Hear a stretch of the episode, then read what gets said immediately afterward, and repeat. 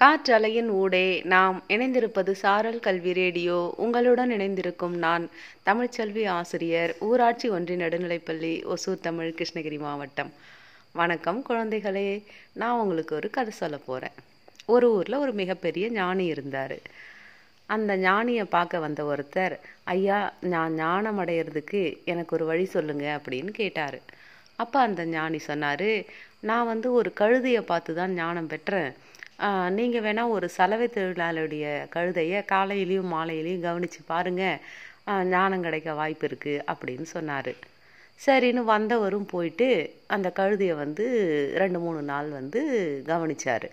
ஆனால் அவருக்கு ஒன்றுமே புரியல. அதனால் திரும்பவும் அந்த ஞானியை தேடி வந்து, ஐயா, எனக்கு எதுவும் கழுதையை பார்த்து புரியலை, ஒன்றும் எனக்கு எதுவும் ஞானம் கிடைக்கிறதுக்கு வழி தெரியல, நீங்களே எனக்கு அந்த வழியை சொல்லுங்கள் அப்படின்னு சொன்னார். இப்போ அந்த ஞானி சொன்னார், அந்த சலவை தொழிலாளியோட கழுதியை கவனித்து பாருங்கள், அது காலையில் வந்து அந்த ஊரில் இருக்கிறவங்களோட அழுக்கு துணிகளையெல்லாம் சுமந்துக்கிட்டு ஆத்தங்கரைக்கு போகும். அப்படி போகும்போது, ஐயோ, எனக்கு மட்டும் இப்படி அழுக்கு மூட்டை துணியெல்லாம் என் மேலே சுமக்க வைக்கிறாங்க பாரு, இந்த சலவை தொழிலாளியோட பசுமாடுலாம் ஜாலியாக இருக்குது, அதுக்கு இந்த மாதிரி ஒரு வேலை இல்லை, நான் மட்டும் இப்படி அழுக்கு மூட்டை துணியை தூக்கிட்டு போகிறேனே அப்படின்னு அதுக்காக அது கவலைப்படுறதும் கிடையாது. அதே கழுதை சாயங்காலத்தில் அந்த சலவை தொழிலாளி அந்த ஊரில் இருக்கிறவங்க துணியெல்லாம் வெளுத்து சலவை செஞ்சு மடித்து கொண்டு வரும்போதும், ஆஹா, இந்த ஊர்க்காரங்க ட்ரெஸ் எல்லாம் நான் தான் வந்து சுமந்துக்கிட்டு வரேன், நான் எடுத்துகிட்டு வரேன், இந்த ட்ரெஸ்ஸை தான் இவங்கெல்லாம் போட்டுக்க போகிறாங்க அப்படின்னு சொல்லி ரொம்ப இருமாப்பாவும் நினைக்க போகிறதில்ல. அதே மாதிரி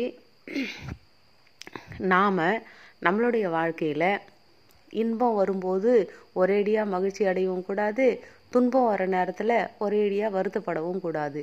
எப்பவும் இன்பத்தையும் துன்பத்தையும் சமமாக எடுத்துக்கிற மனநிலையை வந்து அடைஞ்சோன்னா அதுதான் ஞானம் அப்படின்னு அந்த ஞானி சொன்னார். கதை கேட்டுக்கொண்டிருக்கிற சின்ன குழந்தைகளே, நாமும் நம்மளோட வாழ்க்கையில் நமக்கு ஏதாவது கஷ்டம் வந்துட்டா, ஐயோ, இந்த உலகத்திலேயே எனக்கு மட்டும்தான் கஷ்டம் அப்படின்னு வருத்தப்படவும் கூடாது. ஏதாவது சந்தோஷம் வந்துட்டா, ஆஹா, என்ன மாதிரி யாருமே இல்லை அப்படின்னு பெருமையாகவும் தற்பெருமையாகவும் இருக்கக்கூடாது.